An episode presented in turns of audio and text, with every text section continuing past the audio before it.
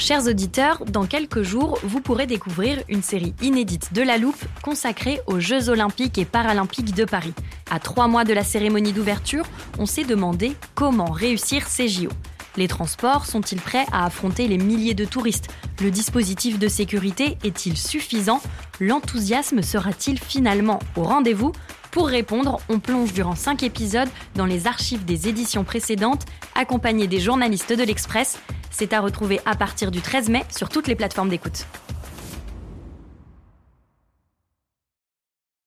This Mother's Day, celebrate the extraordinary women in your life with a heartfelt gift from Blue Nile. Whether it's for your mom, a mother figure, or yourself as a mom, find that perfect piece to express your love and appreciation. Explore Blue Nile's exquisite pearls and mesmerizing gemstones that she's sure to love. Enjoy fast shipping options like guaranteed free shipping and returns. Make this Mother's Day unforgettable with a piece from Blue Nile. Right now, get up to 50% off at BlueNile.com. That's BlueNile.com.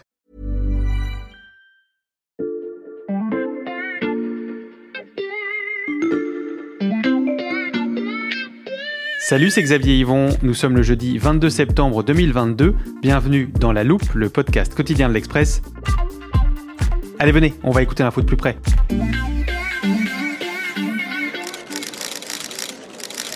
Nous sommes à Téhéran le 19 juillet dernier. La scène se passe dans une salle à la moquette bleue, éclairée par des spots au plafond. Le décor est celui d'une rencontre diplomatique classique. Deux fauteuils de cuir rouge, dorés aux accoudoirs, une petite table ornée d'un bouquet de fleurs, et deux drapeaux en arrière-plan, ceux de la Russie et de la Turquie. Au milieu de ce décor, un homme se tient droit comme un i, les mains croisées devant son costume bleu marine. Cet homme, c'est Vladimir Poutine. Il est filmé et pris en photo par une meute de journalistes, vous entendez les flashs. Il a déjà regardé trois fois les fleurs, puis ses pieds, puis le mur derrière lui, et peu à peu, son visage se durcit. Parce que les secondes passent. Cela va bientôt faire une minute qu'il attend seul dans cette salle, et puis soudain, grand sourire. Vladimir Poutine lève les bras et tend une main amicale à Recep Tayyip Erdogan, le président turc. La poignée de main est longue, on dirait presque une accolade, les visages sont radieux, et l'humiliation de l'attente ne semble plus être qu'un lointain souvenir.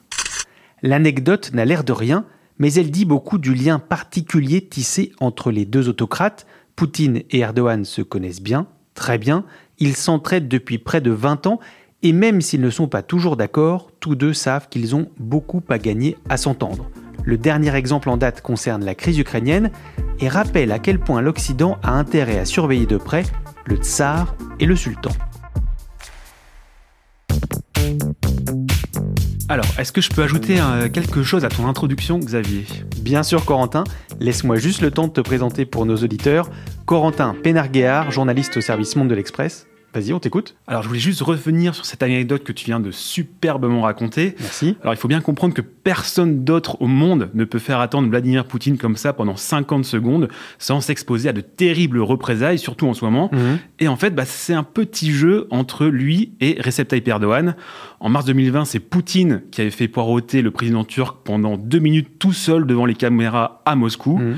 Et à chaque fois, leur rencontre, c'est un mélange de rapport de force et d'affection. Et il y a une relation assez unique entre ces deux hommes. Et vraiment, ça n'allait pas de soi au début. Comment ça? Alors depuis le XVIe siècle, tu as eu 13 guerres entre la Russie et l'Empire ottoman. Le plus souvent, c'est d'ailleurs la Russie qui attaquait et qui l'emportait. Mais 13 guerres, ça veut aussi dire 13 paix, donc 13 fois où on se retrouve à la même table pour discuter, pour s'arranger et pour trouver des compromis pour l'avenir. Erdogan et Poutine, ils en ont tiré les leçons. Aujourd'hui, ils arrivent à gérer cette relation potentiellement compliquée dans un Mhm. monde de plus en plus complexe. Alors justement, je te propose qu'on raconte cette relation depuis le début. Euh, je l'ai dit, Vladimir Poutine et Recep Tayyip Erdogan se connaissent depuis près de 20 ans maintenant. Ouais, tu peux dire qu'ils se connaissent par cœur. hein. En fait, euh, Poutine est arrivé au pouvoir en Russie en 2000, Mhm. Erdogan en Turquie en 2003, et depuis 20 ans, euh, chacun a suivi un petit peu la même trajectoire en confisquant le pouvoir dans son pays, chacun à sa manière. Ils dirigent tous les deux une grande puissance aux portes de l'Europe, et ils se sont bâtis sur un sentiment commun, ou même un ressentiment commun, sur le mythe de l'humiliation par l'Occident. Mhm. Alors c'est assez paradoxal pour Erdogan, parce que quand il est arrivé au pouvoir, il était euh, plutôt bien vu hein, par les Européens, qui pensaient qu'il était un islamiste modéré, euh, jeune, charismatique, euh, moderne. Mais en 2006, euh, tu as les premiers échecs dans les négociations sur l'adhésion de la Turquie à l'Union européenne. Mhm. Et à partir de là, Erdogan il va gouverner de plus en plus avec les nationalistes et les islamistes, et il va prendre l'Occident comme bouc émissaire. Mhm. Côté russe, on connaît bien les reproches faits à l'Europe et aux États-Unis. C'est l'élargissement de l'OTAN vers l'Est, c'est l'humiliation à la chute de l'URSS, et aussi les critiques constantes sur les droits de l'homme en Russie. Donc un mythe fondateur commun dès les premières années de règne de nos deux autocrates. À partir de quel moment Poutine et Erdogan se rencontrent-ils? Alors déjà, il faut que tu saches que aucun duo de présidents dans le monde ne se téléphone aussi souvent. Et euh, je me suis amusé un peu à faire les comptes de leur rencontre depuis 2016. Hein, je suis pas allé plus loin, mais ils se sont vus une trentaine de fois en personne, ce qui est énorme pour des chefs d'État. Mhm. Leur relation, elle a commencé très tôt, parce que Poutine a compris dès qu'il est devenu président qu'il avait tout intérêt à bien s'entendre avec la Turquie pour lutter euh, contre ce qu'il pense être son principal ennemi, c'est-à-dire l'Europe. Mhm. En 2004, Poutine il est allé en visite officielle en Turquie et à ce moment-là, c'était le premier président russe à le faire depuis 30 ans. Et en 2004, il a posé les bases de ce partenariat avec la Turquie qui dure depuis euh, près de 20 ans. Et tu me l'as dit en préparant cet épisode, Corentin, au-delà de ces bases idéologiques, ce sont les intérêts économiques qui ont pris le dessus dans cette relation. Ouais, exactement. hein. Cette visite de 2004, c'est six contrats de partenariat signés dans la défense ou dans l'énergie. Mhm. Et c'est la première pierre de la dépendance qui est maintenant bien installée de la Turquie envers la Russie. Il y a des chiffres impressionnants. hein. Euh, 45% du gaz consommé en Turquie, il vient de la Russie. Mhm. Euh, pareil pour la majorité des céréales.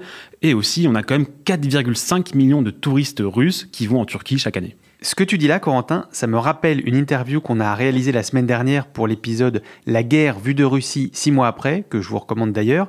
Notre journaliste Charlotte Baris a interrogé Anastasia, qui vit en Sibérie, et quand elles ont parlé de tourisme, je te laisse deviner quel pays lui est venu à l'esprit en premier.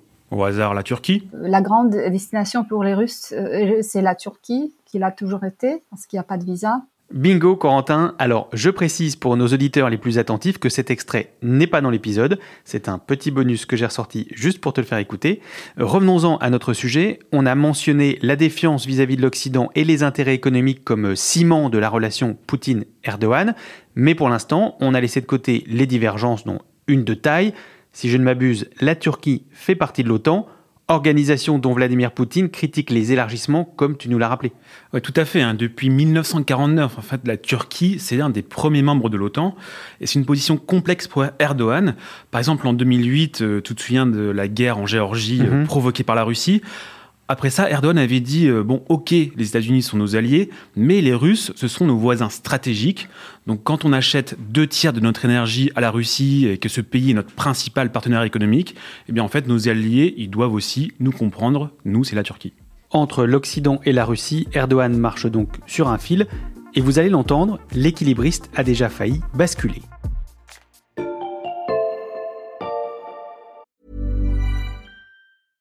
Hiring for your small business? If you're not looking for professionals on LinkedIn, you're looking in the wrong place. That's like looking for your car keys in a fish tank. LinkedIn helps you hire professionals you can't find anywhere else, even those who aren't actively searching for a new job but might be open to the perfect role. In a given month, over 70% of LinkedIn users don't even visit other leading job sites. So start looking in the right place. With LinkedIn, you can hire professionals like a professional. Post your free job on linkedin.com/people slash people today.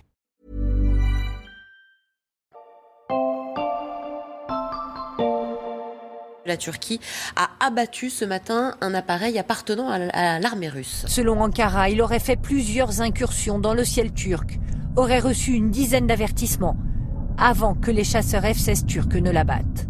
Moscou dément avoir violé l'espace aérien turc et qualifie l'acte d'incident très sérieux. Vladimir Poutine veut obtenir des excuses officielles de la Turquie. Petit saut dans le temps, Corentin, on est désormais fin novembre 2015, et cet avion de chasse russe abattu par les Turcs est sur le point de mettre fin à la connivence qu'on décrit depuis le début de ce podcast. Ouais, tout à fait. À ce moment-là, les deux pays sont vraiment proches de basculer et certains craignent même qu'on ait la première guerre entre la Russie et un pays de l'OTAN.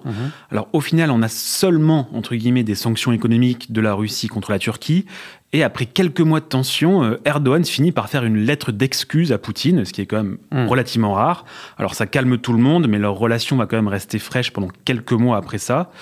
Et en fait, c'est l'épisode de tension le plus important entre Erdogan et Poutine, le plus critique, mais c'est clairement pas le seul. Oui, il y en a eu d'autres en Syrie notamment, mais aussi en Libye. Oui, bien sûr, ou même euh, l'Asie mineure, où on voit en ce moment euh, entre l'Azerbaïdjan et l'Arménie euh, des conflits, des échanges de tirs, et Moscou et Ankara défendent chacun un camp différent. Mhm.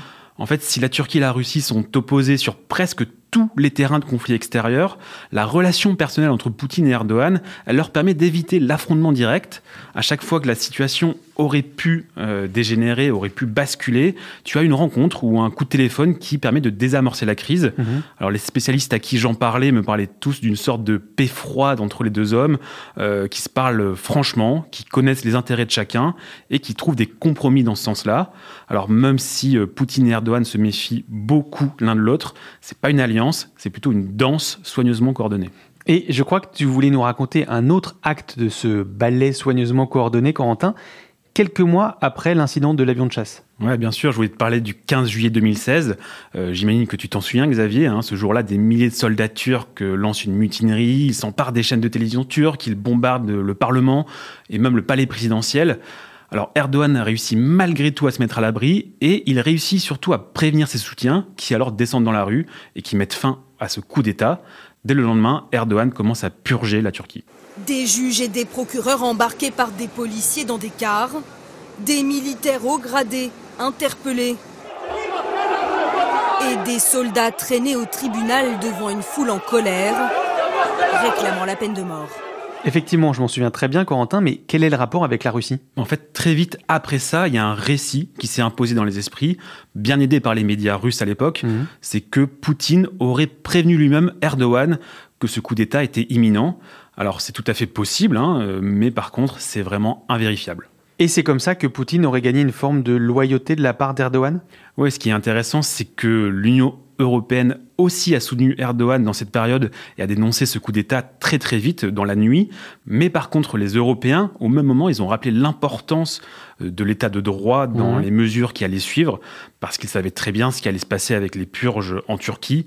Alors le soutien de la Russie, par contre, lui, il avait aucune condition et ça semblait euh, plus authentique pour les Turcs. Trois semaines plus tard, Erdogan, il était à Saint-Pétersbourg pour négocier une protection militaire personnelle pour son palais présidentiel. Mhm. Et quelques mois après, il s'en servait pour annoncer euh, l'achat du système de défense antiaérien russe S-400. Forcément, ça a créé une énorme colère au sein de l'OTAN et c'était un coup de maître de Vladimir Poutine.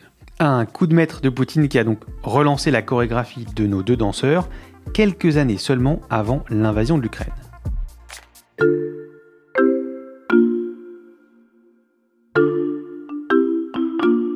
Il y a un mot que nos auditeurs ont sûrement beaucoup entendu pour définir Recep Tayyip Erdogan depuis le début de la crise ukrainienne. Médiateur. Un nouveau médiateur. Médiateur bienveillant. Le président turc Recep Tayyip Erdogan s'est rendu à Kiev pour jouer les médiateurs. La Turquie s'est proposée comme pays médiateur. Un rôle euh, de médiateur. Est-ce que ce mot est adapté selon toi, Corentin? Ouais, clairement. hein. En vrai, euh, Erdogan a réussi à s'imposer comme le seul médiateur de ce conflit. On sait très bien qu'Emmanuel Macron a essayé, euh, Mm. même le Premier ministre israélien, mais ils ont tous les deux échoué. Erdogan, lui, par contre, il s'est imposé, notamment en négociant la levée du blocage des céréales dans les ports ukrainiens, Mhm. alors même qu'il fournit des drones euh, Bayraktar à l'Ukraine pour bombarder l'armée russe. Donc j'en parlais avec un diplomate euh, européen euh, qui me disait que malheureusement aujourd'hui Erdogan il est devenu incontournable dans ce dossier et que si un jour on a des négociations de paix entre l'Ukraine et la Russie, bah, elles n'auront pas lieu à Minsk, elles n'auront pas lieu à Paris, elles auront lieu à Ankara. Erdogan qui murmure à l'oreille de Poutine tout en fournissant des armes à l'Ukraine, euh, c'est un nouveau numéro d'équilibriste, Corentin. Ah, plus que jamais, hein. Euh, même au plus fort de la guerre en Ukraine, Erdogan est allé en Russie pour signer une batterie de contrats, euh, c'était début août. Et maintenant, il s'érige en premier défenseur du Kremlin. Il accuse l'Occident de provoquer Moscou. Il a bloqué pendant des mois l'adhésion de la Suède et de la Finlande à l'OTAN. Et d'un autre côté, l'OTAN peut pas vraiment se plaindre, hein, parce que la Turquie, elle fournit des armes à l'Ukraine. Elle a fermé le détroit du Bosphore aux navires de guerre russes euh, dès le début de la guerre. Donc oui, clairement, le président turc, c'est un maître euh, de l'équilibre. Mais quand on voit la dérive de Vladimir Poutine depuis le début de la guerre et les mots très forts que certains dirigeants occidentaux ont à son encontre, Est-ce qu'Erdogan n'a pas plus à perdre qu'à gagner dans sa proximité avec le président russe en fait, Erdogan, il a tout intérêt à établir un rapport de force avec l'Occident. Déjà sur l'économie, euh, Mm. tu sais que la Turquie refuse de rallier les sanctions internationales contre la Russie, et elle en profite, euh, alors qu'elle est elle-même dans une terrible crise économique. Euh, J'en parlais avec un spécialiste qui est à Moscou, il me racontait que des magasins turcs sont en train de remplacer les magasins occidentaux qui ont fermé. Euh, les exportations turques vers la Russie, elles ont explosé ces derniers mois. Donc la Turquie, elle y gagne économiquement. Mais surtout, c'est un atout électoral pour Erdogan. Euh, parce que ses soutiens nationalistes, ils adorent cette image d'homme fort, d'une grande Turquie qui peut tenir tête aux plus grands sur la scène internationale. Et ce bénéfice-là, en fait, il est important parce qu'il y a une grande différence euh, qui reste entre ces deux hommes, on l'a pas encore évoqué. Et laquelle? Bah, Même s'il installait un régime autoritaire, Erdogan, lui, doit encore passer devant les électeurs, et il peut perdre le pouvoir par les urnes. Contrairement à Vladimir Poutine. Ouais, clairement. Et en juin prochain, on va le voir, il y a des élections en Turquie. Mhm. Et pour le coup, les sondages sont très défavorables à Erdogan. Sa coalition, euh, qui est un mélange de conservateurs, d'islamistes euh, et de ultranationalistes, elle n'a pas plus d'un tiers des voix dans les sondages pour l'instant. Mhm. Et en ce moment, euh, le président, il doit aussi affronter la colère euh, des milieux économiques, euh, de certains médias et aussi d'une partie de la société civile. Donc, au moins jusqu'à cette élection, le sultan a intérêt à continuer de se rapprocher de la Russie. C'est l'hypothèse la plus probable Mhm. et ça annonce rien de bon pour euh, sa relation avec l'Europe.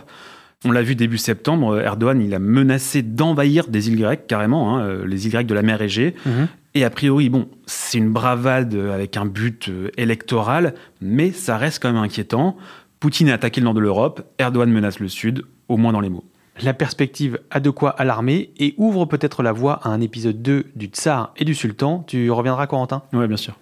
Corentin Pénarguéard du service Monde de l'Express, ton long récit de ce lien particulier entre Poutine et Erdogan est aussi à lire sur l'express.fr.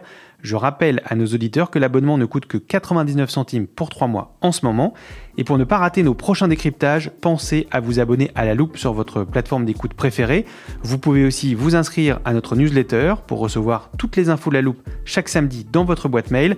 Il vous suffit de suivre le lien qui est dans la description de ce podcast. Cet épisode a été écrit par Margot Lanuzel, monté par Charlotte Barris et réalisé par Jules Cro. Retrouvez-nous demain pour passer un nouveau sujet à la loupe.